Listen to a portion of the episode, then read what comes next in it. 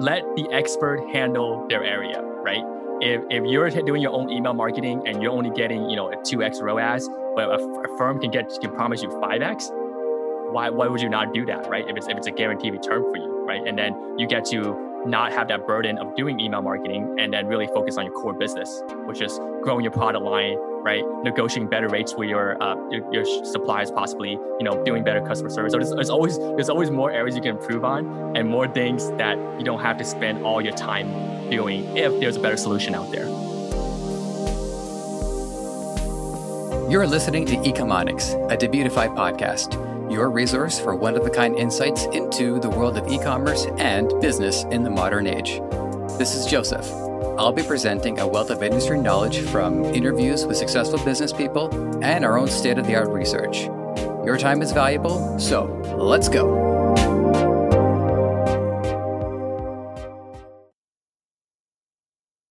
Taxes can be a frustrating and intimidating matter, whether you're a massive corporation or part-timer at a diner. We all have to deal with them. What we talk about today with my guest Alan Chen is a mixture of some practical tips you can deploy to get the most out of your expenses, but also a shift in mindset. Imagine as tax season rolls around and instead of dreading it, we look forward to it, like it's another Christmas. Impossible? Listen to the episode and then revisit the question. Alan Chen, I have been looking forward to this. It is good to have you here in Ecomonics. How are you doing today? How are you feeling? I'm doing great, Joseph. Thanks so much for having me on the show. I'm a big fan. I'm a fan of, of your work too. Uh, I uh, shout out to uh, our, our mutual friend who, um, to to Brendan who got us uh, connected. So anybody who's been a previous guest on the show, feel free to make references. We're all about that here. You and I have had a chance to be acquainted in the past. Uh, I always appreciate getting the opportunity to to meet and chat with people. Um, it's it's fun in some ways to dive in and, you know, meets somebody for the first time. Uh, but it is also nice, too, to get a little bit of that acquaintance going. So I, I like that I get to have uh, multiple experiences, different pathways to get to this point. But now that we're here, tell us what you do. Tell us what you're up to these days. Okay, awesome. Uh, yeah, so my name is Alan Chen. I'm a C P A, just certified public accountant here in the U S.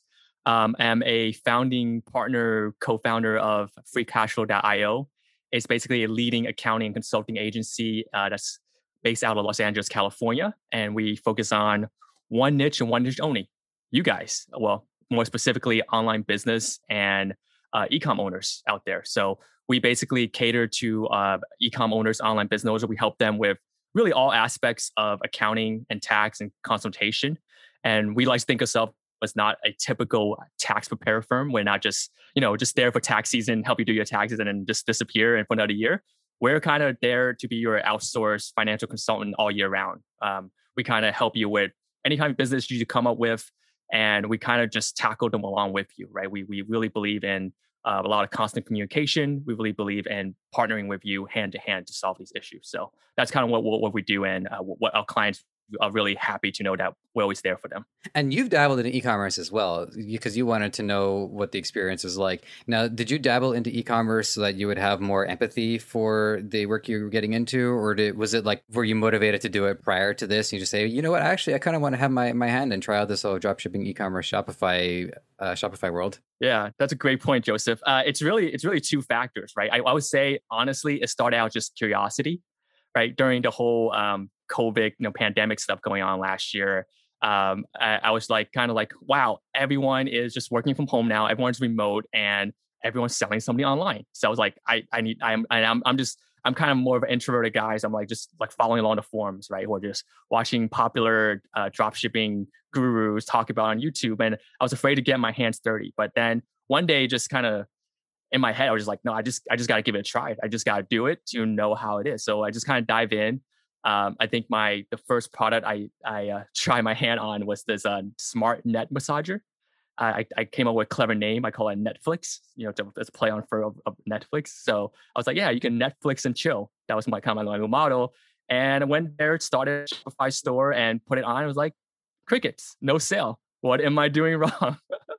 I, I I and it it really it really bought into my head. Like you you really got to try the thing that you're afraid of to really know what it's about and how how it is. And so I did. I, I went through a lot of trial and tribulation. I went through a lot of different products. And at the end, I did find a product that was, I, I wouldn't say like wildly successful or anything, but at least I was able to run the store for uh, a good five to six month period. I made sales. I think I broke even at the end, but it really gives me that full experience of how much an entrepreneur goes through, because a lot of time you're doing it by yourself. And for me with family, I was doing it like in mid- at midnight to three a.m. because that's the time slot I can find. I was like, and you have to do all, all aspects, right? When you're just sole entrepreneur, you have to do the marketing, the site design, the customer service part of it, and you know the part negotiation with someone from China possibly. So it was it was a lot of work, and I was overwhelmed. And then I and then I read these forums, and I was like, and then they're worried about sales tax. You know, they're worrying about tax implications once they scale big. It's like, oh shoot, well, what do I do now? Is the government going to come after me? What's going to happen at this point? So we realized uh, later in the game that this is actually a big issue that these e-com owners who have scaled to a certain point, made a success, are now worried that you know their hard-earned money is going to get taken away by someone, right? So we're like, well, I'm a C P A. Uh, my partner is a C P A. Why don't we form an agency and help these guys out, right? So, and we talked to a lot of these guys, we surveyed them. They're like, yeah, we would love someone that just focused on us. You know, they're tired of finding some guy on Google and that kind of knows what they're doing, but not really, doesn't speak the lingo. And we're like, yeah, we we we done it. We did the whole Shopify experience. We kind of know what it's about. So we think we can help you more directly. Mm-hmm. Also, uh, quick correction. I got the name wrong. It wasn't Brendan. It was Jonathan. So sorry, everybody. Just uh, mixed up. I, I've, t- I've talked to like one hundred people so far. So that's it's going to happen once in a while. It, it reminds me of a, of a conversation that I had had um, uh, with Tyler Jeffcoat. And he, he's like similar field, also uh, some in, in the accounting. Uh, incidentally, I asked him specifically, like, does he do taxes? And he doesn't. So it was cool that like, oh, well, two of you kind of like uh, can get get along and, and provide different uh, uh, assistance in different areas. The, the, the e-commerce industry is pretty big. There's, there's room for everybody. And I was just taken away by the, you know, just the enthusiasm for, for this industry in particular. And I think the enthusiasm that, that you see and that you're taken by as well is the entrepreneurial spirit, and people want to uh, make their own way in some cases because they don't have an, a choice oftentimes. And this is kind of the situation that I was in too, is that I've, I've tried and I've attempted to be part of a more regimented, uh, structured system, and it kicks me out. Even if I'm good at it, it's like, you know what, forget it. Just we we we don't like the cut of his jib. Just get him out of here. And and for a lot of people, entrepreneurship is really like the only option that they have. And and whatever job that they have left over, they're just holding on as long as they can to get whatever money that they can get so that they can invest that money into this business. And then they start making money in this business and they have to continue to reinvest it. And all of these things keep popping up that I don't think people um, are are mentally ready for.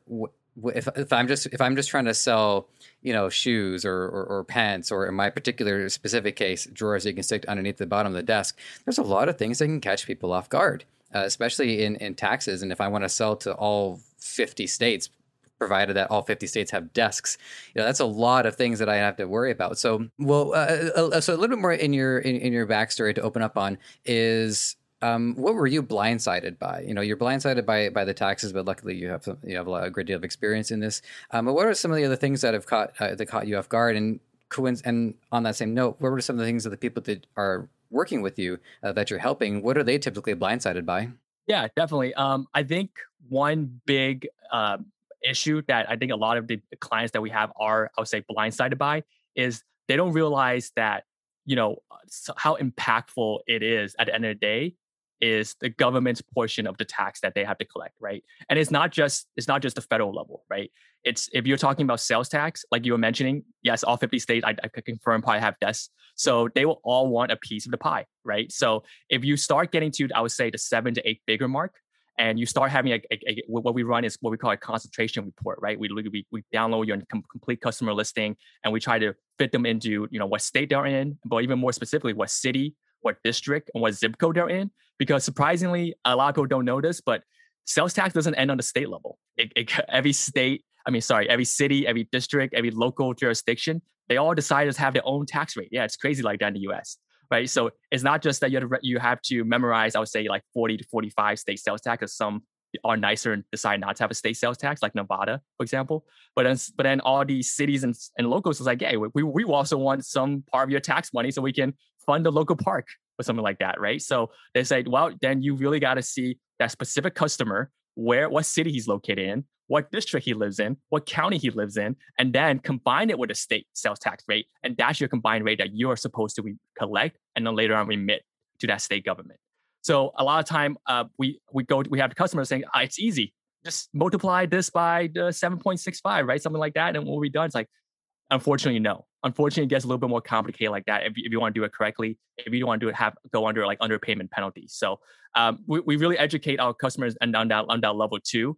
um, we uh, we actually just launched a course, which called it's called Tax-Free Ecom, and it basically is for those clients that we can't serve directly. We kind of want to get them started with a good foundation of tax and accounting, so that when they do grow and when they do scale their business, they're not blindsided by all these things that's coming their way, and they kind of understand what business strategies they should be implementing early, and what loopholes they can be looking for for their business, and how they really should structure along the way. So then at the end of the day, when they do grow big and then they do scale, they are well prepared and not like someone who suddenly over overnight, you know, made eight figure selling desks and then it's like, oh shoot, what do I do now? And and that's just a whole lot more work catching up on historical than just doing it right at right from the beginning. Now, I think you might be able to uh, weigh in on, on this to, to the degree that I'm hoping for. But if you can't, I, I would also understand, because this might have more to do with, say, like back end and, and um, having the right conditions set on, on Shopify. Um, but for that level of specificity, selling not just on the federal level, state level, county level, district level, gated community level, um, how are people um, reflecting that in the price point on their website? I mean, how much of it does the website automate? Um, is it, how will I know where I need to adjust prices uh, depending on, you know, what, um, part of the earth I'm, uh, I'm, I'm selling to? Yeah, that's a great question, Joseph. And I think there's two ways of addressing this, right? Which, which we tell our clients. So first way is, yes, Shopify does have a, a, a, a way you could set a rate, I would say, right? Where they try to, I would say, guesstimate on the best rate they have available to them of, you know, if you have a customer ships to a certain address, this is how much you should collect as part of that price, right? So it really is a line item on it, right? So you say you have a, an item like a, a gummy bear backpack and you charge twenty-nine ninety-nine for it. You charge five dollars for shipping. And then the sales tax comes after that, right? And and that's the little distinction that I'm not sure if Shopify does correctly or not, because some states, they would charge sales tax on the shipping portion of it. But some states, I'll say you can exclude shop uh, the shipping portion as long as your shipping portion is equal to what is the actual postage, right? So if it's actually cost you seven dollars and thirty-two cents to ship this item to Wisconsin, then you're fine. But some some Shopify stores like setting their own rate, right? Say ten dollars flat rate. In that case, you actually did make that difference in profit, and that that difference is revenue to you. So you would need to charge sales tax on it. So there's two ways of doing it. One is you literally display this uh, a a what they, what it's the best guesstimate of what Shopify think the rate is as a line item. That's one way of doing it. But sometimes, uh, you know, customers don't like that. They're like, oh, I, I thought I was going to only pay thirty dollars for this item. I didn't know they're going to charge me sales tax. Blah, I'm, I'm Xing out. I'm abandoning cart, right? But then, so the other way we tell, we tell our client is, okay, we know you don't like adding that extra line because they might balk at checkout. Then just include it as part of your price, right? Instead of charging twenty-nine ninety-nine, charge thirty-four ninety-nine, knowing that part of it you're gonna have to pay out later as part of your sales tax for that certain state, right? You kind of just over kind of just set a higher sales price, so you're, it's all inclusive, but just know that portion of it you're gonna have to pay out later, and that might that might be a better strategy because customer just sees that price and it's like, okay, all I have to pay is thirty-five dollars. I get it.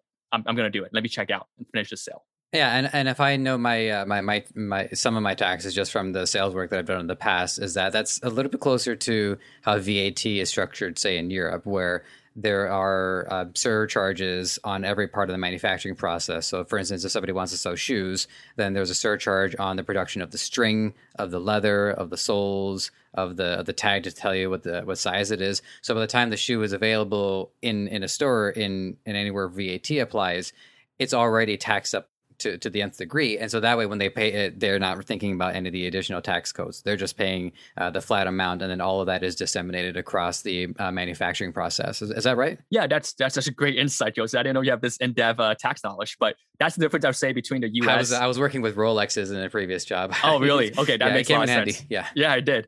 That's, I think I would say that's the main difference between the U S sales tax system and something from U- Europe, which is the V A T system, the value added tax you're mentioning, is that the value added tax, as, as you said, is spread out across all parts of the production cycle, right? Where the U S sales tax system is only charged to whoever the actual end user is, right? In this case, it is the consumer of that desk or that gummy bear backpack. So it's only one rate charged at the end versus being it for, for the seven, well, I'll just make it up, seven point six five percent to be spread out across the, the modes of manufacturing or production. So we're going to get into some, um, I, I would say some of the uh, entry-level basics, just so that people are a little bit more primed in the mindset. Before we do that, there is a question here that I've, I would really like to get your opinion on just because of your, your wealth of expertise. So you have, there. what's the, what's the, what's this, the saying for it? Burning the midnight oil on both ends, or double-edged sword, or something along those lines. But anyways, there's two tension points. On the one tension side, you have everybody looking for some way to minimize their their tax burden. Um, I, there's a there's a pretty funny line that I uh, read where uh, the two greatest pastimes in the U S are baseball and figuring out how to minimize your taxes. Uh, and oh, there's like, a saying like that? Oh, something along, along those lines. I did, I did butcher. I need, uh, I need to use that. Okay. Yeah, yeah, go ahead. It's, I'm pretty sure it's public domain. It ain't mine. Okay. Um, and then, so on the other side, you have, uh, okay, well, it's called the government, but uh, the the libertarian that I am, I like to call him the Fed, because uh, I just had to pay the Fed three hundred bucks because of my uh, my income situation. So you're you're welcome, the Fed. And typically, government programs expand in size and scope. It's very rare to see a government program recede, at least as far as my experience goes. So you have everybody looking for ways to save money on their taxes, and you're looking for the government who's continuing, or looking at the Fed, they continue to expand programs which cost money. And it seems like there's this is like an unsustainable system. So what would you... I guess what would you like to see in in in in uh, in the tax code go? What would you see as like a fair and equitable means for people to um, at least feel a little bit more, I guess, comfortable with the tax, with the degree of taxes that they're paying? And it's not just like e-commerce businesses either. It's Amazon, for instance. Amazon, like Amazon, pays a penny in taxes, as far as I know. Yeah, that's that's a great point, Joseph. So it's it's it's very, I would say, tax the tax code in the U S is overly complex, right? So I think that's why people are so afraid of it, right? They they ask a lot of questions. They don't always get the right answers. And then they get very, I would say, muddled and confused. And you know what they end up doing? They just end up avoiding it, right? And I think that's one of the big problems of the U S tax system is there's actually tons of people out there that neither, well, it's two ways, right? They intentionally don't want to pay their taxes because it was, it's just, they just want to avoid it. They're just like, ah, they, they won't catch me. I'm just going to run to Bermuda or something, you know, and I'm, I'll be fine. Or two, it's just, it's not that they're trying to be a bad citizen of the state. They just don't know how to approach it, right? They, they, they get behind and then they want to catch up, but then they're so afraid looking at those forms, those the complicated I R S website. And then they just like, what do I do? And and if I have to talk, I would say a little bit political about what I, what I would like to happen is I would like an overhaul where they just simplify the system for people, right? Makes it a lot more easier to understand. Uh, makes it so that it's almost like, uh, you know, I, I think TurboTax is great. TurboTax for, for individuals is wonderful, right? It, it provides a step-by-step guidance for people who don't understand tax to be like, yeah, this is this prompt. This is where you should enter. And there's a little question mark thing you can click on to understand a little bit more about it. I would say if the U S government can adopt that model, people will be less afraid to submit their taxes. I, I'm I, I don't know the exact figure, but I'm sure it's in the, in the like hundreds of billions where it just missed miss tax dollars for the U S government because people are afraid to submit their taxes. They're afraid to be a good citizen because they don't know what to do. It, it happens more often than you think, Joseph. But yeah, there's a lot of people who just don't pay their taxes. And I know I know you, you want to address the other issue, which is a company like Amazon, right? Who knows who uh, I, I was a former auditor at a, a big four a, auditor firm. Uh, and we, we, we face this problem all the time. We have these big multinational uh, companies, these huge billion-dollar firms like Amazon and Facebook, and they just they just know all the tricks and tips in the books, right? So they they have the the resource and the money to hire you know tons of tax experts, people who works direct for I R S. They're just like, yeah, we'll bring you over too because you read the total tax code, you probably wrote it. They find every single gray area loophole they can find to minimize. They they use multiple entities. They find ways to offshore money, right? So. And I'm sure when, when this stuff hits the news, they people's like, ah, it's so unfair. You know, why can't Am- why can't Amazon get to do this? What what about me? What about me as a small business owner? And and for us, we're like, yeah, where where, where we probably can't get you Amazon level amount of money back, but we're, we're gonna try to bring some of our expertise to to you guys too that we have learned and picked up along the way. So then you guys don't have don't have to pay more than you you need to, right? Because you know it's it's it's it's really tough. I would say being an entrepreneur, like like I mentioned before, like. Yeah, I'm sure like I'm, we have some clients that, uh, so we, we talk to them on Slack, right? And you know how Slack has a little like little green dot to, to indicate that you're online, you know? And then we're like, sometimes when, when um, I'm up with my baby and I see them, wow, this guy's still, like one of my clients will be still up till like two or three a.m. We're like, man, you're burning the midnight oil here. It's like, and then they're like, yeah, I'm just stressed out with my business. And, you know, it's, I'm trying to talk to my supplier and stuff. It's like, wow. It's like, and I know this guy just got out of his nine to five job. I'm like, yeah, but you're kind of like, you kind of just left one prison to enter another one, you know, in a way, because you, you, you're looking for that freedom of time and you're looking to break out, but you kind of just step into another world where you're also being shackled because you you haven't found a way to make your business profitable. And and those are the guys who really, really want to help, right? If they haven't found a way to make, turn their entrepreneurship into a successful business, into something that they can really, you know, have a have an owner's draw every month where they can keep money for their own personal needs, for their family. Those are things we want to figure out for them. Like we do, we do cash flow analysis, do profit margin analysis. We we want to really find want to find trendings where we want to find out why the business is not doing as well as it should, being at what the revenue level they're at. And this uh, transitions uh, pretty uh, smoothly into an Ecomonics tradition, which is to ask uh, anybody who's um, uh, running or part of an agency uh, about uh, data in aggregate. Uh, I think I, I tried to come up with a way to combine the two. I call it like da- daggergate, but I don't know. It almost sounds aggregate. Like wow. That, it's close. Like it's not bad, but I don't know. I feel like somebody might, if I'm in prison, somebody might pull out a daggergate on me.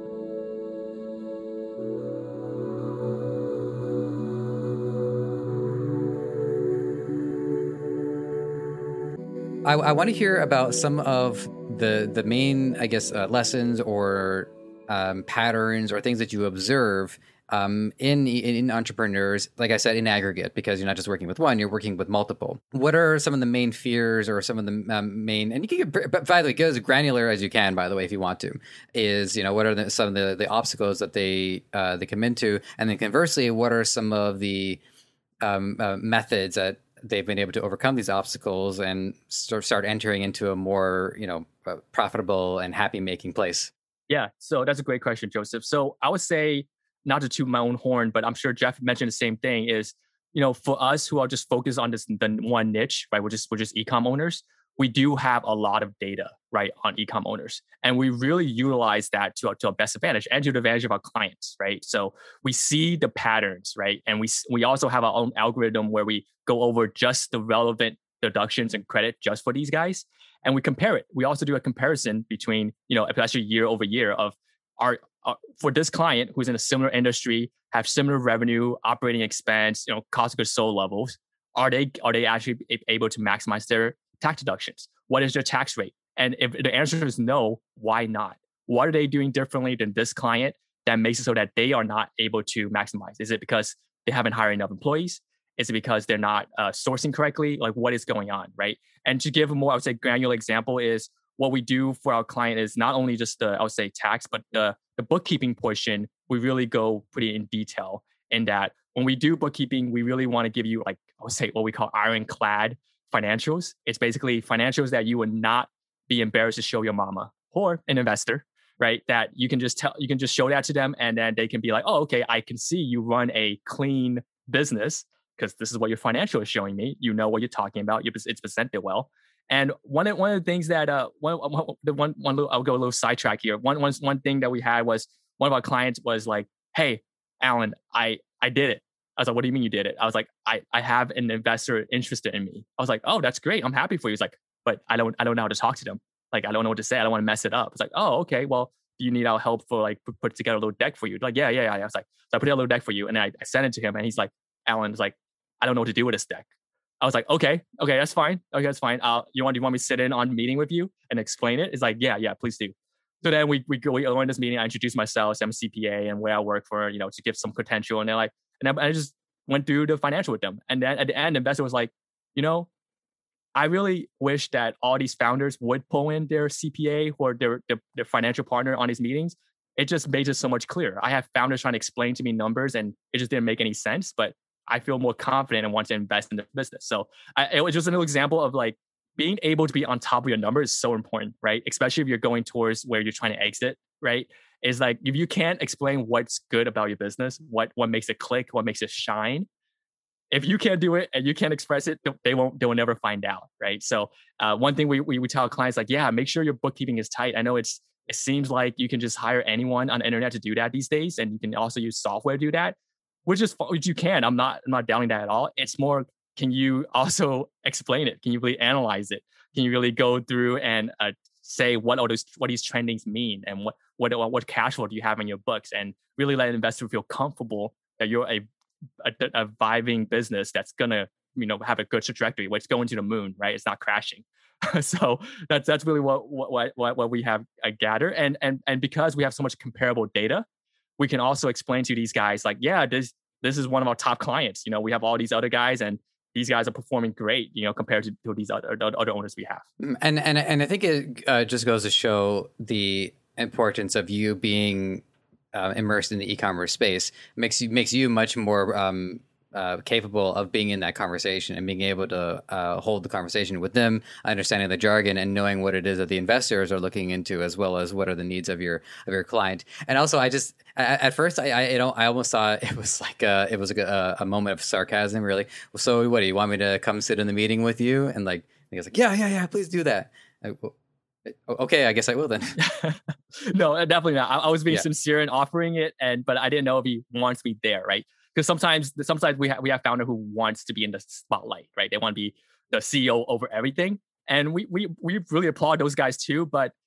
But if they if they can if they're just a super genius that can do it in, you know, eight hours, four hours, they're like, that's fine. But if you're if you're working sixteen hours because you're trying to be a V A of customer service, doing doing everything, I, I think it's not worth it at that point. And and, and that reminds me of something that I had uh, remembered. So, but you know, I get to talk to a lot of people, and I, I and every time that I um, see one of my guests has a YouTube channel, I subscribe to it. So my subscriber list is massive, and it's this great thing now where like every day I have like twenty videos. Some of them are twenty seconds long, for some of them are, are ten minutes, some of them are thirty minutes, and so I get to absorb a lot of continuing information from a lot of what I, a lot of these uh, a lot of these sources. Uh, previous guest Kerry uh, Eggleton, he uh, he he was at the time uh, explaining to people where they need to divert their energy if they're going to run a successful e-commerce business. And they need to put themselves in the mindset of a C E O and not in the mindset of a seamstress or whatever is the equivalent of that. Yeah. Um, which is like a, a, an equivalent to like a laborer's position. And so what I was wondering is, you know, in a lot of the clients that you had seen is, were they putting their time somewhere that was ineffective given the relative importance of their position? Yeah, that's that's that's, that's a great one too, Joseph. So we have, we have seen a lot of examples of that actually. I think this I think it's it comes down to trust. So a lot of time, and I I faced this myself, right? Where, you know, during my Shopify days, I was frustrated, like why why doesn't why doesn't Netflix and Chill work? It's such a great model. It has to work.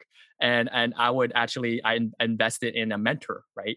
But then actually the first mentor I invested in was, you know, it didn't work out. I, I won't say it's a scam. It, it maybe did work in the past. Basically, well, all he did was he, he threw uh, needles in a haystack, right? He just put a product after product and just hope one sticks. That that that's his, that's the way the mentorship worked out. I was like, wow. So you have to go and do hundreds of products before you find one that works. And I think in the old days of Shopify, they may work, but you know, in the, in the, and now in a couple of years where it's very mature now, dropshipping, you know, everyone has gone through all the products. So you, it's it's really not the way to do it, in my opinion. But um, going back, going back to your question, one thing that we have noticed is a lot of time these founders don't know that they should be the leader of their company, right? Because of trust issues, they don't want to hire out. You know, they they still want to do everything themselves. They have grown to, I would say, you know, mixed six-figure business. They obviously have the profit. You know, they can, they have the ability, they have the cash flow to hire.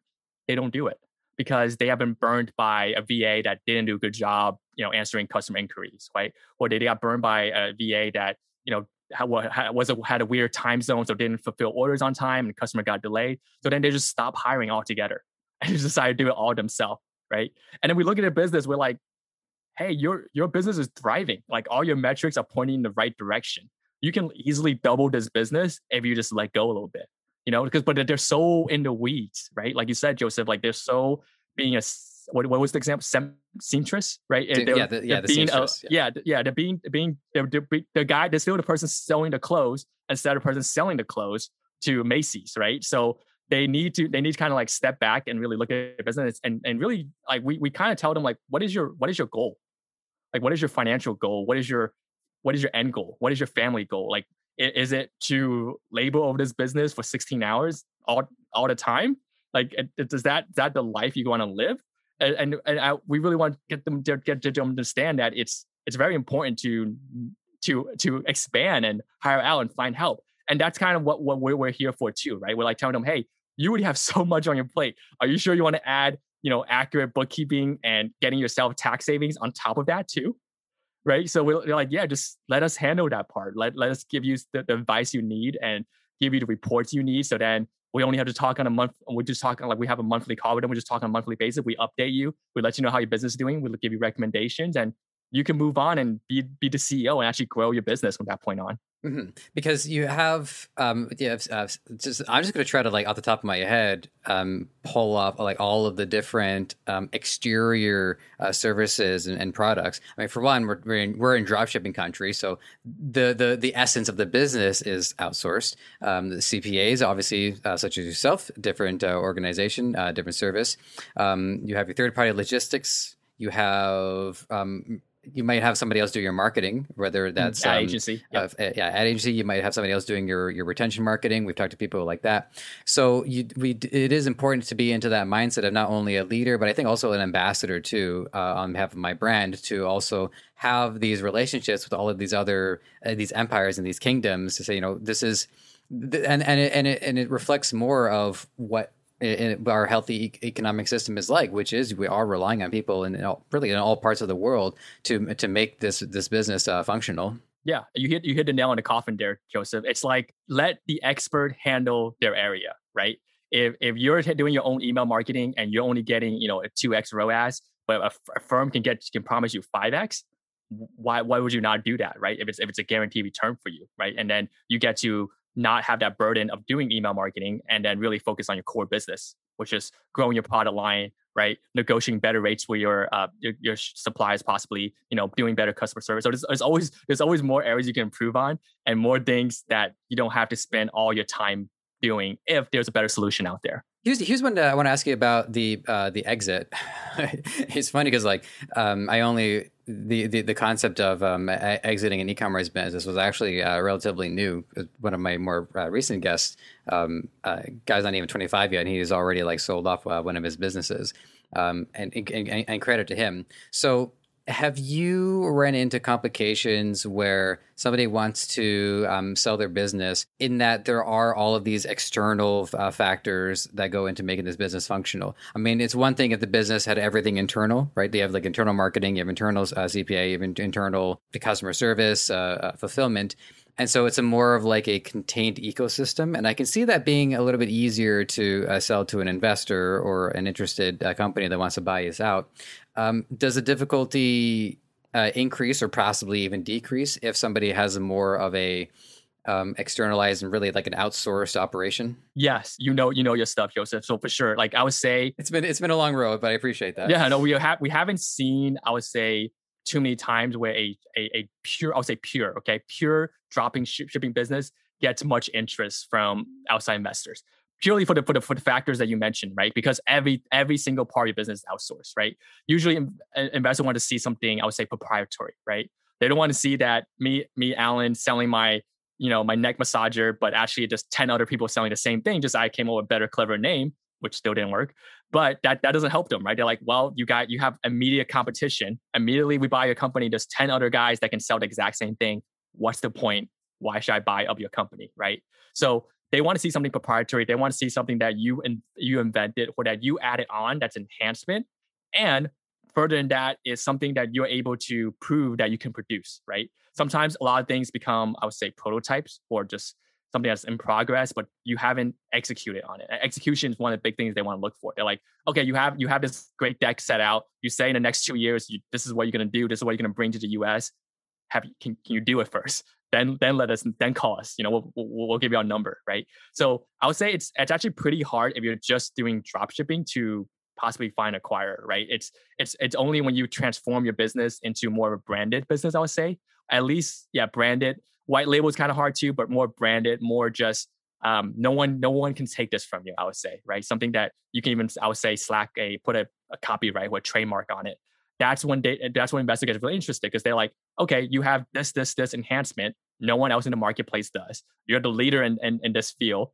Yeah, we would love to work with you and partner with you and and, and possibly, you know, find you an exit, right? So I, I would say those are the type of company we have seen as most success when they when they take things into their own hand, especially their product side. And this might be a, a short question, but has um, somebody, say uh, a dropshipper, uh, this is an important question for for for my audience, but um, have they found a route, say like they start uh, just dropshipping, they move to white label, uh, and then maybe they do their own internal fulfillment. Has has anybody gone down that route? Has anybody, you don't have to like go specific with it, but it, have you seen anything along those lines? Yeah, for sure. Definitely. I'm I'm not an e-com guru at, by any means, but just from what, I, what I've seen from my experience last year, that is the, I would say, the recommended route these days, right? Dropshipping is a great space to get started. Like it's it's a great way to get your foot wet, great way to get testing done and see if this is the right business for you, right? See if this is something that you want to do. But then I would say if you're really serious about it, the next evolution is to take that product, figure out how to make it better, right? How to make a better mousetrap. I think it's the common saying, right? And and how to uh, put your spin on it, right? Put your put your label on it and make it your own, right? And I think that that comes with coming up with, you know, custom ads for it, like hiring models to, to do it. And then you really, you really just want them not to know you for that product, but for the brand, right? You want them to know you for the brand of Netflix instead of the, the product that you, that you have, right? And then then then they they follow the brand, right? They follow like the anchor, right? For the Apple of the world, right? They don't just follow iPhone or AirPod, right? So I, I would say that that's the most important thing. And, and yeah, this is, I think it's a very common trend right now of of owning your product and then uh, owning the manufacturing process and then fulfilling it in the U S. Mm-hmm. Okay, well, it, it, it's good to hear. And and and that's certainly a, a point that I wanted to Um, uh, reinforce as well, just so that, you know, our audience understands like where I stand on it and my own my own progress is that, so the store that I was uh, that I that I have up at first, I called it um, close drawer because I wanted it to be about, you know, the the whatever drawer is closest to us tends to have our most valuable items. Like the one right by me, it's got keys, it's got my wallet, um, it's it's got my lip balm, you know, the things I can't live without. And and then I and I started thinking of it in a more fundamental level, and I realized, you know, what this is really about.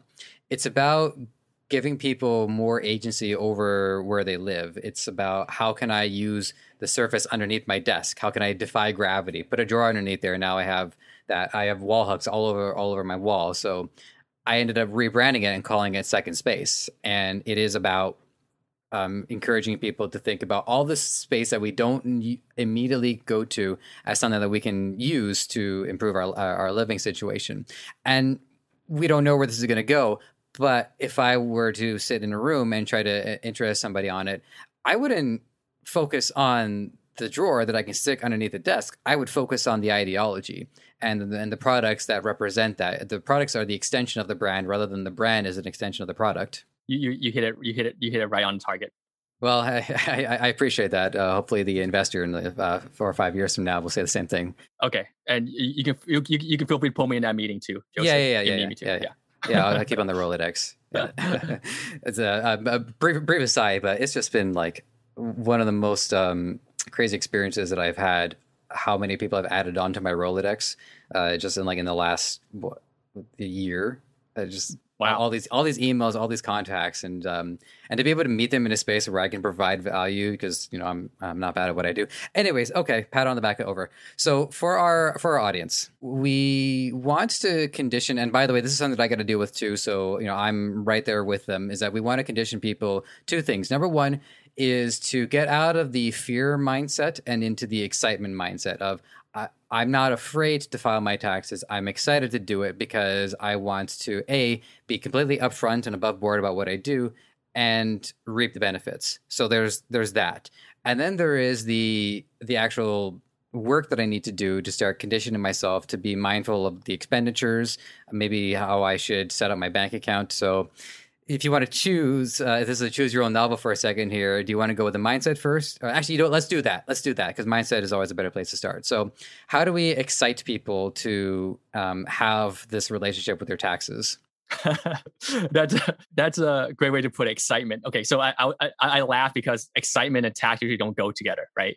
Like I'm I'm gonna, I'm gonna, I'm gonna give a little little tidbit about myself. Even in college, when I was just going through my you know accounting program, I, I fell asleep in my tax class.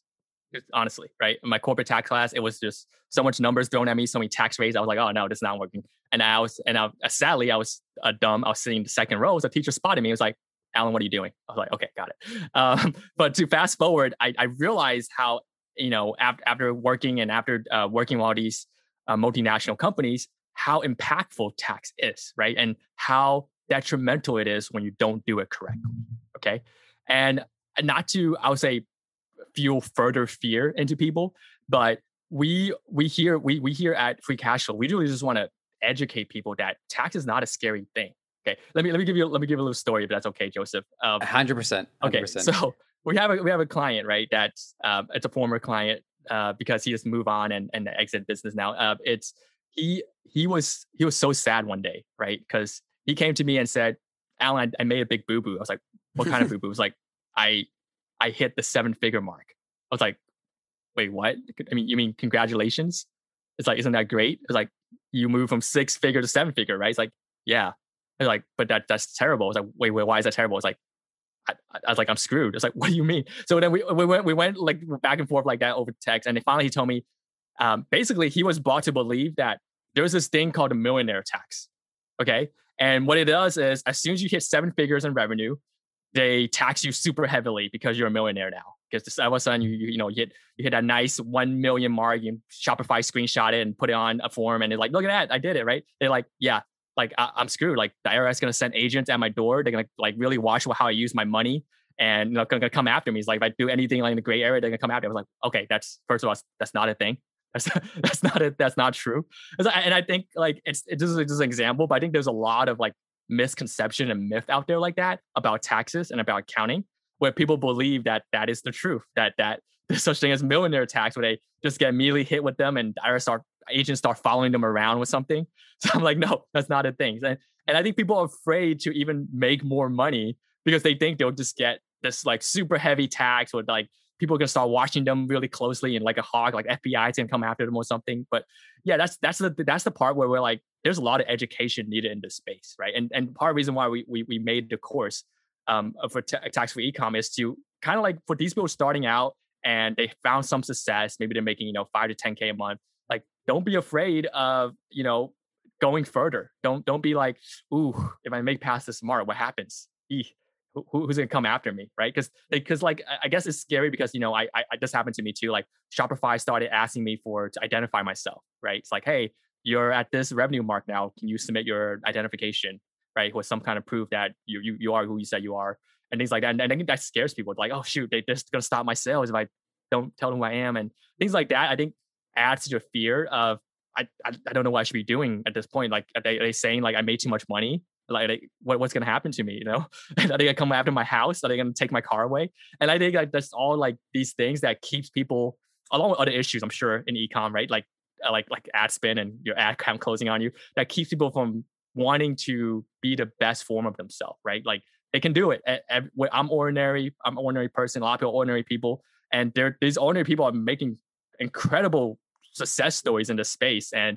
I think like, I tell them like, you're, this guy's no different than you, you can do it too. It just, don't be afraid of these little roadblocks and, and things that get in your way. I'll say, um, it, it, it really goes down. I was like mental, like you said, Joseph, like they have to get the mentality that there is no roadblock. You can drive through all of them. You know, you have a Ferrari, just, just ram through all of them. Actually, if I, if I can uh, uh, tell you a quick story too, this is just, uh, just for the fun of it. Yeah, but, definitely. Uh, at one time I received this, um, this Visa bill, and the bill was like five cents, maybe ten cents. Oh, and I was like, okay, what did I transact on my credit card that was ten cents? And why would somebody have let me have this transaction? And and I actually got kind of excited because it made me think, well, what would happen if I didn't pay this ten cents? Like, are they going to come after me? And if so, are they going to have a means that would cost them less than ten cents? Like, is the phone going to ring and be like, get him out of it? Over ten cents. You see, even yeah. ten cents keep you up at night. And you can imagine yeah. what these guys are facing when they have to see a tax. Yeah, because it's because it's principle. It's like, well, you know, we want what we were owed. So, you know, we're going to we're gonna, we're gonna come with this on, on principle. So a guy comes knocking on my door. He says, look, I just had to take the bus to get here. Uh, so you're going to have to pay up. So. Yeah, I, I wish people have to have this mindset that you have, Joseph, that they should rightfully get what they're owed, right? And that's that's one thing that they don't realize with taxes is that no one's, not Uncle Sam or no, no one from the government is going to be like, oh, you overpaid us?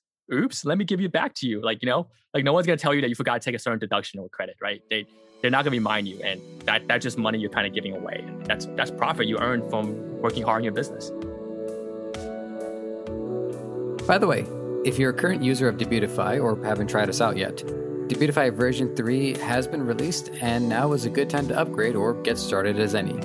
A streamlined user interface along with an ever-increasing array of conversion-boosting add-ons is waiting for you. So download today for free and start your journey. Who knows? Maybe I'll be interviewing you before too long. On to uh, tactics. So in my position right now, I am st- okay, like very, very specifically, um, I'm just waiting on um, a little bit more of my product to arrive because I want to do some ads for myself, and then uh, some of those ads uh, uh, be on Facebook, and so and then it begins for for people who might even be further back, well, they might not even have settled on their product yet. Um, they're maybe they're still feeling around. What are they? What can they start doing right away to be conditioned and be prepared to um, uh, approach tax season with as much um, gusto as as possible prior to eventually being able to reach out to someone such as yourself? Yeah, that's a great question. Um, so I would say if you're just starting out, there's um oh man, this it's a pretty big area, but I, I would say just a couple of things, right? Just a couple of tips in general. Um, one is. A uh, there's one there's a really often missed deduction that uh, I would say newcomers in the space don't know about. It's the startup cost deduction. It basically allows you to take five thousand dollars of tax deduction off your first year of business that you're operating for things that you did before you start your business. So, for example, Joseph, if you have done research, right, in your business and like, hey, I want to see if I should sell this product, let me research it. That whatever the cost of that is, is deductible. Or you say, hey, I need to go visit my um, a supplier or manufacturer in Ohio or in China and go talk to them about, is this possible? Is it possible for me to make this product? That part is, is part of that five thousand dollars deduction too. So, it, and then any organizational cost, right? If you um, had fees for starting an L L C or fees for incorporating, getting a business license, that's all, that's all deductible part of five thousand dollars. So I would say if you're just starting out, make sure you don't like discourage yourself with big tax bills. So take out tax deduction you can, especially this five thousand dollars tax startup deduction. And number two, I already mentioned it, like, I would say um, if you're conf- if you're any, I would say even seven out of ten confident that this is not just going to be a one year thing for you, that you're going to, you know, be in the ecom dropshipping business for for l- longer term than one year, start an L L C immediately. I would say um, an L L C, if people don't know, is a limited liability company. It basically provides a, some, I would say, level of protection for you as far as your personal liability, right? So. Um, if you don't have an L L C, what happens is, you know, if you if you happen to have a very dangerous product like a toy or batteries that leaks or anything like that, uh, the consumer can can come directly after you, right, as a person uh, personally. So um, you kind of want this L L C to be a way to stopgap that, where they can only go after the business assets, right? So they can only bankrupt your business, take your your debts away, but they can't go after your car or your house or something like that. So I would say those two are, are really big for people just starting out. And number three is, you know, just, just start keeping track of everything. You know, like I think a lot of time when you start your business, you get very excited. You're like, ah, I'm going to do a ad, ad test for this. I'm going to spend another ten dollars test with this. And then you things, things start racking up, right? And in, in, in the world of credit cards right now, it's just very easy to spend, right? You you enter your credit card on Facebook, you just start spending, then they send you a bill when you reach your threshold, or you enter your credit card in Shopify. It's like, oh, there's so many of these shiny new apps in here. I want to try this marketing one. And you know, even for me, I tried like five email marketing ones because they all look, seem like they all different great features for me, you know? And and then you you get billed for them. You're like, ah, my Shopify bill is three hundred dollars a month. What will happen here? So I, I really encourage people to really keep track of that, right? Because everything's money for you. Everything's money going out for you. So don't lose track of things. Don't don't only look at the winning asset that has your three point oh R O A S. Add up all the ones that didn't work out that you're just testing with, because those are all money going out. And you really want to know, I would say, your true cost of operating your business, and not just kind of like have blinders on and just look at what you want to, what, what cause you want to look at, because it's not a true representation of really how well you're doing. And you you really want to be, I, I would say, truthful and transparent to yourself first. So then you're not like, you're not like thinking you're doing great, but actually, you know, you're not cash flowing well and you're actually losing money at the end of the day. And you, you raise a great point about um, sole propriety. We've had uh, other people uh, on the program before, uh, Mark and Andrew Pierce. They do an L L C um, uh, uh, formation company. Uh, okay, that's That is not the official term. That was just the closest that I can get to off the top of my head. But um, so the, for the audience, I definitely recommend referring to that episode uh, to learn a little bit more specifically about um, not only the uh, the efficacy of an L L C, but also how cost efficient it can actually it can actually be.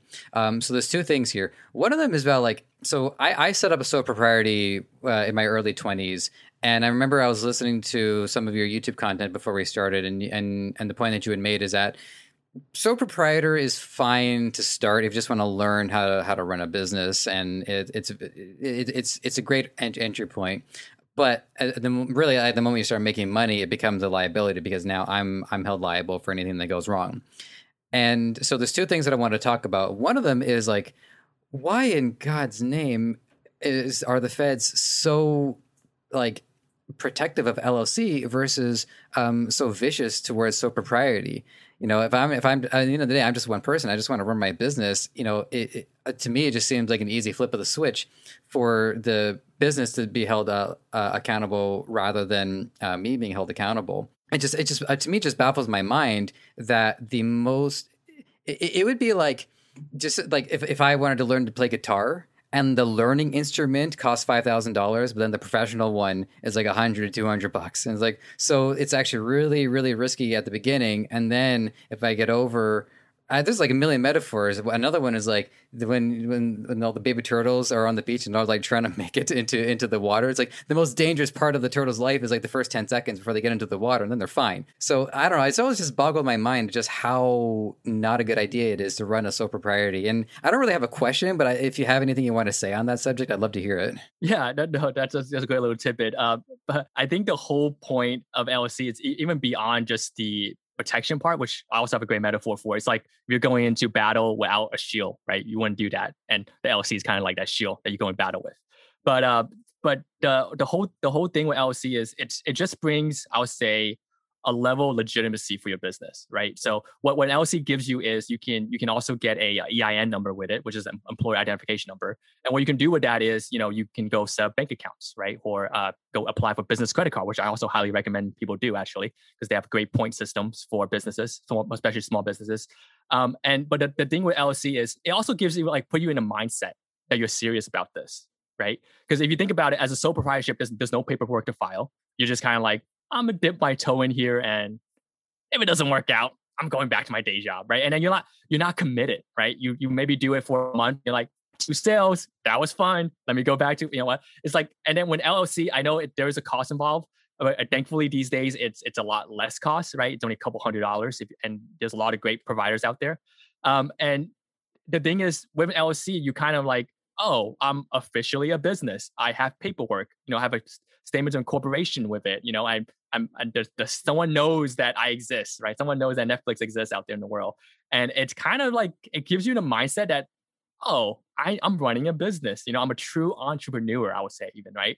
I can put uh, comma L L C behind my name when I fill in a form, right? And I, I think that's part of something that's, I would say, indescribable, that you can't put a, a number on it, or money on it, where you're like, it, it gives you that sense of, uh, and not even urgency, but sense of like legitimacy that you're running a real business. I should try to make this work because I, I paid a fee for it, right? You invested into it. So I, I should I should try to make this into successful. And I think we have seen that people who have gone through the L L C route are a lot more successful than just those who are, you know, after six months in are still sole proprietorship and unsure, right? I think it flips that switch in their mind that they should be serious about business and invest more time into it. That's a great take on it. And and I think um, the, focusing on the on the mindset is what I think is far more compelling um, than the mindset that I have, which is, you know, don't get bankrupted by the Fed. So that's, that's, that's definitely a much better way of looking at it. Now, the other thing too, that I, there's, there's another side to this too, which is, um, is there's C Corp and there's S Corp. And I wanted to touch on this briefly because I think this might be important for us to understand, but I think holistically L L C pretty much covers what an e-commerce store, such as the ones my, myself and my audience uh, might make. Um, but I'm wondering if it go it can go all the way through to the exit. So where would a C corp or an S corp be relevant in this in this context? Oh yeah, that that's a great point to bring up. So I would say for most of uh, the audience out there, especially th- those drop shipping, right? An L L C is more than enough, right? Uh, the reason I say that because it's actually the, I would say the easiest structure to for- formulate to to start up. If there's very little paperwork, you can probably do it in like a sitting, right? If you if you go on the site, and then they'll kind of take care of the rest, and then you'll get your your official paper in four to six week time, I would say, and typically. Um, but a an C corp, right, and and, and and is on the extreme end of the scale where there's tons of paperwork to deal with. You have to, you know, go do. You have to actually have to have board minutes, you know, board minutes, board meetings. You have to have a pre- president, vice president, secretary. Basically, there's a lot of things you got to do to become a C corp. Now, why pe- why are the two primary reasons people become C corp? It's really two reasons. One, to uh, attract outside outside uh, money, right? Or two, to uh, basically become um, internationally recognized, I would say, right? So having C Corp and having that ink behind your name, it basically let people know that, hey, I arrived, right? Um, at, at a certain point, the I R S forces you to switch, like unless you volunteer to do that. But at a certain re- revenue level, they're like, yep, you have to become a, a C Corp now. Like, no, there's no no way around it. And uh, it's it's fine if they do that. That that just means you you've made a lot of money. That's great. Good news. Congrats. But I would say that if you haven't hit that threshold, I would stay with L L C um, for all you guys listeners out there, because it's just easier to set up. Um, there's a lot less paperwork to go through, a lot less headache for you to go through, and it's more than enough protection. But a C Corp is a whole other beast. C Corp, it separates you from the entity entirely. Right? An L L C still ties to you as an individual person, but C Corp stands on its own, right? So this is very morbid to say, but say, you know, Joseph, you know, passed away, the C Corp goes on, you know, your, your, your, uh, your business, you know, your desk business, it, it, it can, it can thrive. It can become yeah, like a you, legacy you're welcome business. To be more morbid too, by the way, if you want to. Like, so Joseph yes. fell down the stairs and what okay. say? Yeah, I didn't, I didn't want to say him that. I was going to say run over by a car, but uh, it, okay. basically the, the, hit, the hit, C- my, my favorite is hit by a truck. There's something truck. like very I, cathartic. It, it, about that sounds like it hurts the most. It's, it's so car. big. It's just like the fastest way. Anyways. Okay, I'll say car, you just become in a, you know, in, in a, okay, never mind, in a vegetable state. Yeah. But anyway, so the point is with C Corp, the business lives on, right? Your legacy lives on, your, you know, your future children can take over it if they want, you know, you can also pass it down to just a board, board member. But, but the, the whole thing is, that's why it's so complicated, because it, it stands on its own, right? S Corp is kind of like the hybrid. I want to talk about hybrid between L L C and a C Corp. And S Corp basically says, hey, we're going to give you some of the easiness of the L L C, but you kind of become more legitimate. You kind of are a, a real corporation, right? And what it brings is, is a lot of restrictions on S Corp, but the main benefit, I would say, why someone want to switch from an L L C and S Corp is a, is a thing called self-employment tax, right? So as an, as an, as an L L C, you're responsible for paying uh, both portion, the employer and employee portion of the, the self-employment tax, which is around thirteen, something percent. But, you know, if you're just an employee, you only paid half of that, which is around seven point six five percent. So anyone out there working like nine to five, that's your part you're responsible for, right?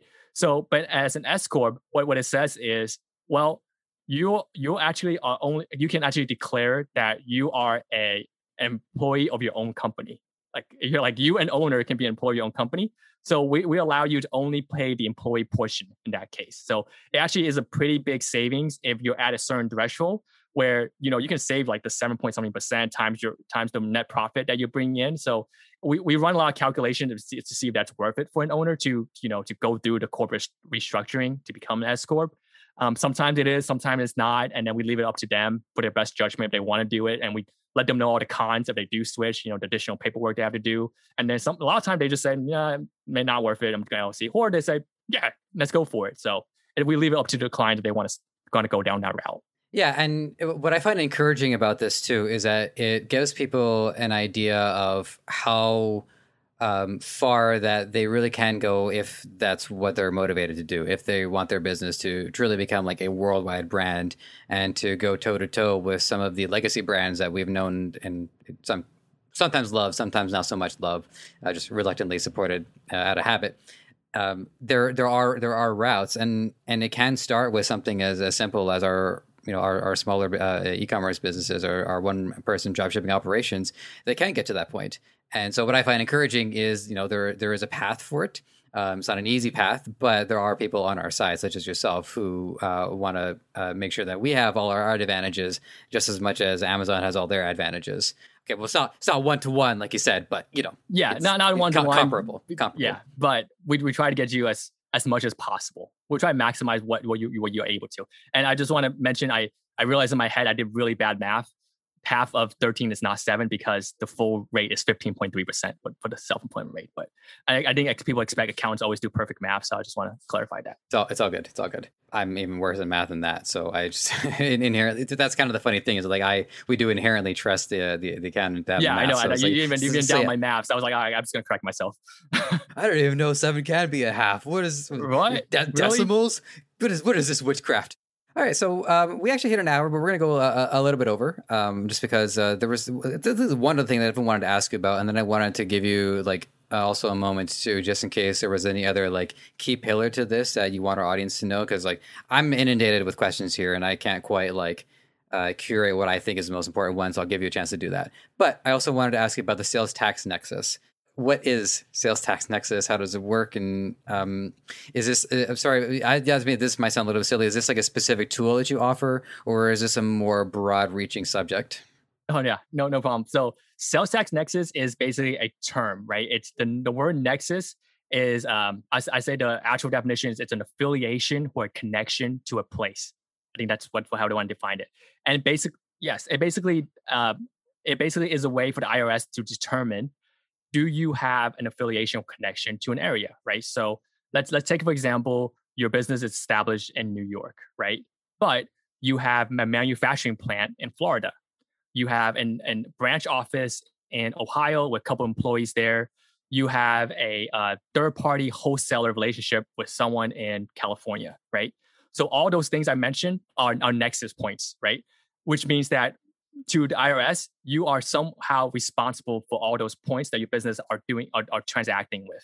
So uh, for, for the I R S purpose and sales tax purpose, all those states might have a sales tax impact on your business. So the, what we evaluate for the business is we ask them these questions, right? We ask them, hey, where where is your fulfillment center? Where is your manufacturing? Where are you having employees in other states, right? And uh, so that's that's one part. So there's there's now it's not it's, it's a very long explanation, but it's basically split into two kind of nexus now that we look at, right? This this physical nexus, which I've already mentioned, having a physical plant there, having physical employees there, but it's also economic nexus, which is what's troubling uh, online sellers these days, right? Like due to a a, a court case, I think South Dakota was Wayfair. Um, they make it so that um, online businesses have what they call economic nexus, which means as long as you have a concentration of customers that you're selling to in a certain state, they also want you to collect. And you also have nexus in that state, right? So say you're doing really well on your desk because tons of people have desks in Georgia and you sold over one hundred thousand desks in Georgia. Well, that triggers the threshold for that state. And since you have you have economic nexus in that state, you have to remit sales tax to that state now. So that's kind of an example of what how economic nexus will come bite you. And I think, I don't know if all e-com owners realize this, that even if they don't have a physical presence in that state, like they're not physically located there, due to economic nexus, they will be still be responsible. You know, Georgia will eventually, you know, you know, government's a little bit slow, but they'll eventually catch up and come after you for it, right? Because uh, there, there's what they call a statute of limitation. Um, that's basically a, a rule about how long a government entity has to come after you after for tax fraud or tax related issues, right? And it's usually around like five to seven years. So, so even if you think you're okay, like today, you're like, ah, Georgia didn't come after me. I'm so smart. I got away from it. Three years later, they might send you a letter and say, hey, we're investigating into your sales because we see you have a large amount of shipments and, you know, customers in our state, like what's going on. And, um, you know, you you, you kind of don't want to run into that issue with, with nexus, right? And, and that's why we want to evaluate for you firsthand before you run into those issues of, hey, owner, these are the fifteen states you actually have economic nexus. You're a, you're a successful eight-figure business. Let's get ahead of it. Let's see what the threshold is. And let's strategize of when you actually cross that threshold. And, and maybe because of specific rules, each state comes up with their own rule for how they want to determine. Like some state says, okay, immediately after you cross it, you have to pay. Some states are like, oh, you know, we're, we're a really nice state. You can wait till, uh, you know, next year, the first day of the next year, then you pay us, right? So it really depends. Sorry, I used, I said that, but I'm, I'm sort of like Canada. If Canada was a state, it'd be one of those that's super nice and says, yeah, you, you can wait till next year to pay us. So we're like, so we're like, yeah. So we, we really want to teach them that too, right? We're like, okay, so for these states, you're okay because they're very loose with their regulations about how threshold is surpassed. You can wait on these. And And then for other things, we're like, oh, you're around, I would say, I don't know, ninety thousand in sales to a state and their threshold is one hundred K. Well, how much more sales do you think you'll, you'll get in the last fifteen days of the year? Is it worth it to you to still sell to the state or move your ad spend dollars elsewhere and avoid that sales tax for that state, right? Avoid having paid that state. And that, that's, that's is a huge amount of savings sometimes, right? So it could save you like tens of thousands of dollars if you, if you do something like that. So we try to educate them on that. And then they'd be like, oh, I didn't even realize that. And they would have just blindly kept selling, right? And then maybe it's not worth it to them. Maybe it's better for them to allocate their dollars and concentrate on other states where they haven't crossed the threshold, and they could do equally as well as far as, you know, uh, their ending revenue at, at, at for the year. Interesting, and and I guess uh, thresholds. Um, I suppose, like you said, it's it's a state by state basis, but I think generally it's probably in the, like the, in the six figure, seven figure range. Yes. So while I don't think it's like an immediate concern, it is, as you say, once it's large enough to have a, a clear influence on the economic um, health of that state, then I can understand why they would want to come in at that point. Yes. I think, I think at the beginning, you just kind of want to have a general idea of where your concentration is as far as your sales, but you don't have to worry about it. Like you said, usually the only state you have to start off by paying sales tax is the state you're located in. Which is which is which is another great point that we that we bring up to our clients, especially those who are single and don't have family obligation tying them down to a certain state. We tell them, hey, you're running an online business. No one really, you know, mind what state you're located in. No one's gonna be like, oh, because you're in the state of California, I'm gonna buy from this guy. Well, okay, sometimes they do, but most of the time for the product you're selling, it doesn't matter, right? So we would actually highly encourage them to move to a more friendly sales tax and state income tax state, right? I think Nevada is, is a great one. Um, Oregon is another great one, right? Where if they can, they should relocate their business so then that their physical nexus doesn't get triggered, right? So for me, I have a family. I'm in California. I'm, I'm forced to pay the high sales tax, high state income tax here, like I did for my business last year. I'm like, ah, like crying, a, crying, a, crying a tear because how high the rate is. But you know, I can't, I can't relocate a whole family. But for those who are who are able to, I, I highly encourage them to, you know, look for those little advantages that they can gain by finding lower tax rate state, or even no state income tax states, right? To to locate their business and. And even when they have a fulfillment center, look for advantage like Texas, but no state income tax, right? To put it there. And then that that's a great saving right there, right off the bat, for being just being in a better state that has better tax rates for their business. Andrew and uh, Mark Pierce, uh, it was Cloud Peak Law, I remember now. Um, they were also uh, referencing uh, Wyoming as as their state. It's very friendly towards L L Cs, to the point where even myself in Canada, I can set up an L L C there.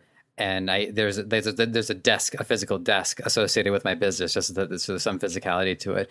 It's uh, it's interesting. I didn't think a, a Canadian would have um uh, have that means. And also, I guess too, just like a small preference, but I feel like I would, if I owed them something, I would prefer to have to pay up front. Uh, I just just that way, I'm more like, okay, if I do something like that, at least I know it's going to happen right away, and I have to deal with it right away. Uh, here, in, here in Canada, things are a little too passive aggressive. I, I want to bring up a quick caveat of that, okay, Joseph? Um, just, just, just letting you know, this, this is actually a, a, I don't know if it is an advantage or not, but somewhat advantage for, I would say, international e-com sellers if they're trying to get an L L C in the States. And that, like you said, like for example, for you in Canada, right? You can pick any state to incorporate, right? Like Wyoming, Delaware, or Nevada, or three great states we can incorporate.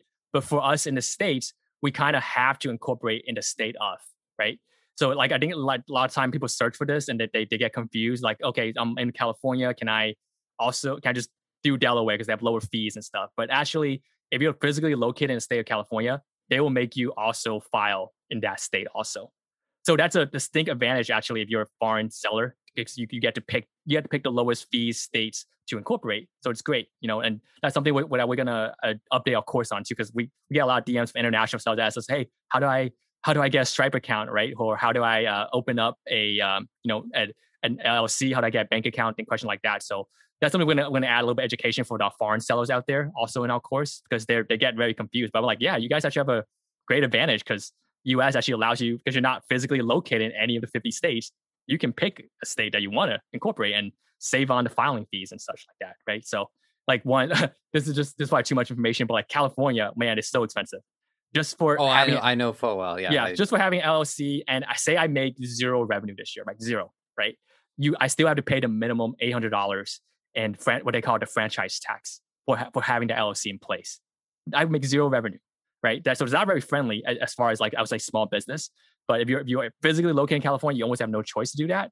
But if you're if you're in a foreign owner, or you just happen to live in those states, that's that's that you you have a you just save eight hundred dollars for you know for doing nothing, right? If you're in Wyoming, if you're in Delaware, in Texas, uh, Nevada, I'm sorry. So yeah, so it's a great advantage for foreign foreign um, e-com owners in that regards. That's terrific. I didn't know that. That uh, that's really interesting. So uh, so Alan, uh, like I said, I wanted to just give you um, the floor in case there's any other uh, central pillar to this that you want to let our audience know about. You have to forgive me for not being able to like figure it out for myself, but I just wanted to uh, open it up. Is there anything else that you really want to let our audience know before we start wrapping up? Yeah, uh, I mean, uh, Joseph, I would love if I can get like a couple minutes of time to share just a couple like tax tips. I feel like I want to really give value to your audience and just share a couple of things that they should watch out for, right, in their right, business starting it. out. Cool. All good. So one thing is, one this is one of my favorites from, uh, if you've seen our YouTube channel, we talk about it too, is uh, the travel hack tip, right? So if these guys, e-com owners, are already working really hard, they should be able to take some vacation, but they're always afraid that, you know, that pay out of pocket.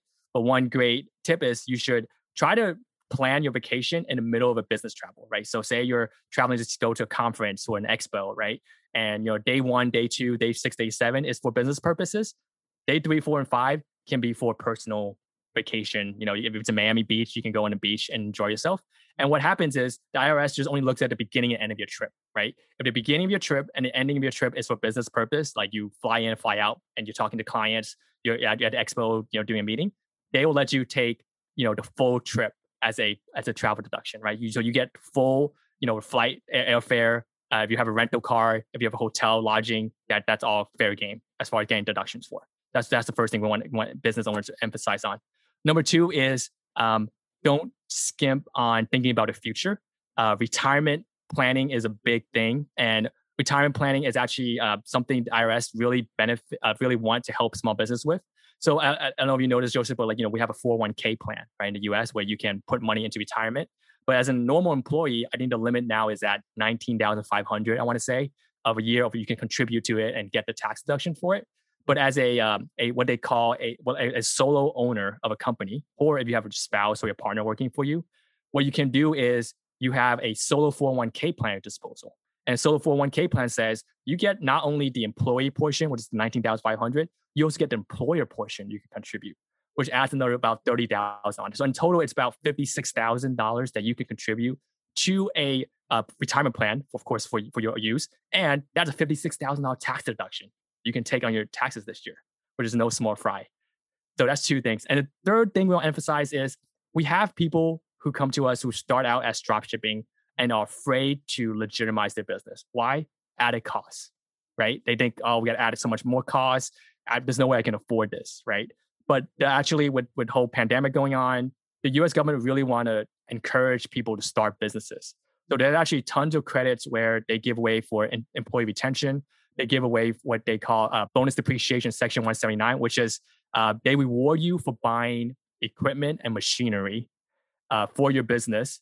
And they'll give you a, uh, right now, one hundred percent deduction of it, right? So if you think about it, if you buy like a one million dollars, I don't know, plant or machinery for your business, you get the full one million dollars as a tax deduction at your marginal tax rate. So it's great. Don't, I, that's all we want to encourage them. Like, don't be afraid of going further. Don't, don't stop yourself. There's no millionaire tax, at least not yet, unless Biden introduce it. Uh, right now, that that's going to hit you on, on that. So don't be afraid of, sometimes people, uh, sometimes we get e-commerce just want to stop at like eight hundred thousand dollars a year revenue for some reason, because they're, they're thinking the seven figure is like, they bring on a whole worm of problems, right? We're like, no, keep going. We're, we're there back to back you up. We got you, we got you, we got you. Like, keep going.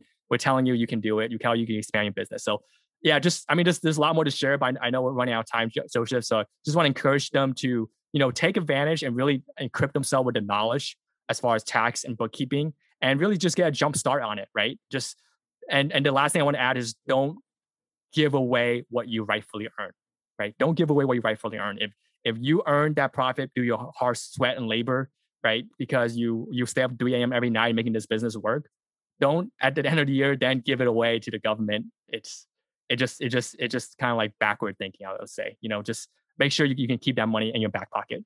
Well, that, well, that's terrific. Um, definitely a lot of um, actionable takeaways right at the end there.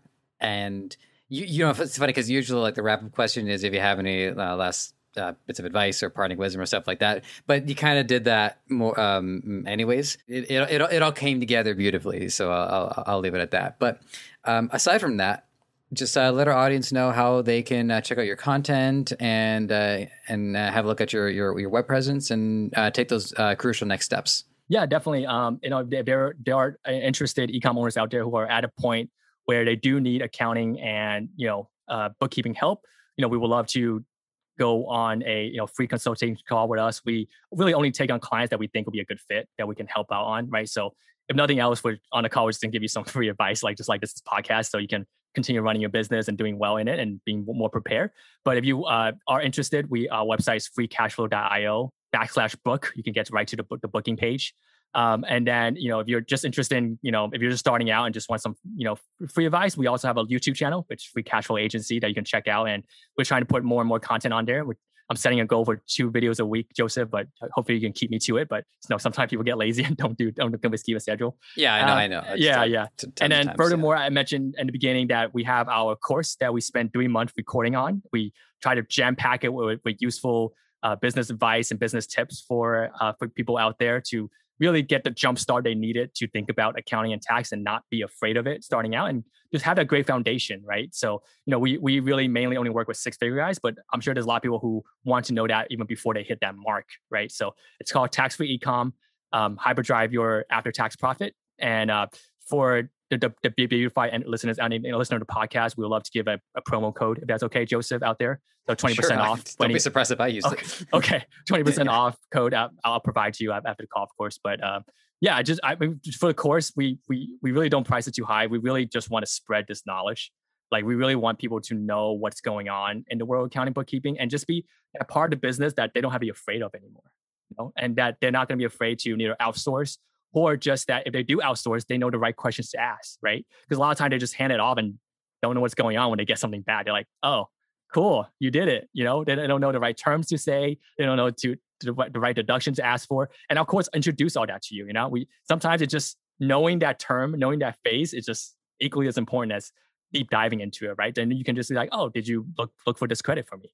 You know, and they're like, did you look for R and D credit for me? It's like something like that, right? So it just it just helps them get that understanding of of accounting and tax at the basis level. So that that's really what we want to do, and for, for the audience out there. Right. And, and and I think it's only fair too that for the clients to do their due diligence in this regard, because you know you are you are uh, uh, exceedingly good at what you do, uh, but you're also exceedingly busy. And so to some degree, I think it is fair for us to make sure that we have uh, as much uh, understanding and Uh, yeah, as much knowledge as we have too, so that we can also ease some of the burden on you so that you can do an even better job for us. Oh, that, that's a great point. I didn't even think of that, Joseph. But yes, that, that would that would help. So um, I mean, one, one, one of the packages we offer is a, a con- con- consultation call where they can just pick our brain on anything they want uh, in the course. So if, if they, uh, we always encourage them to at least go watch like halfway through the course or two or three fourths of the way, then get on the call with us. And then they can really just ask us anything they want under under the sun, right? And then a lot of time when they do that, they have more knowledgeable questions to ask us, and we're, and we're able to help them more and bring more value to the business. So,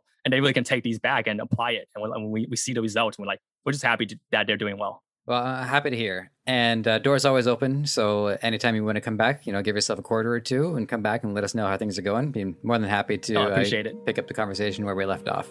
And to our audience, as always, your participation and your and your listening and your discretion um, means a great deal to me. And it's great to uh, and I and I can't say it enough, but thank you for giving me the ability to uh, collect this information, absorb it, and then provide it to all of you as well. So with that, take care, and we'll check in soon. Thanks for listening.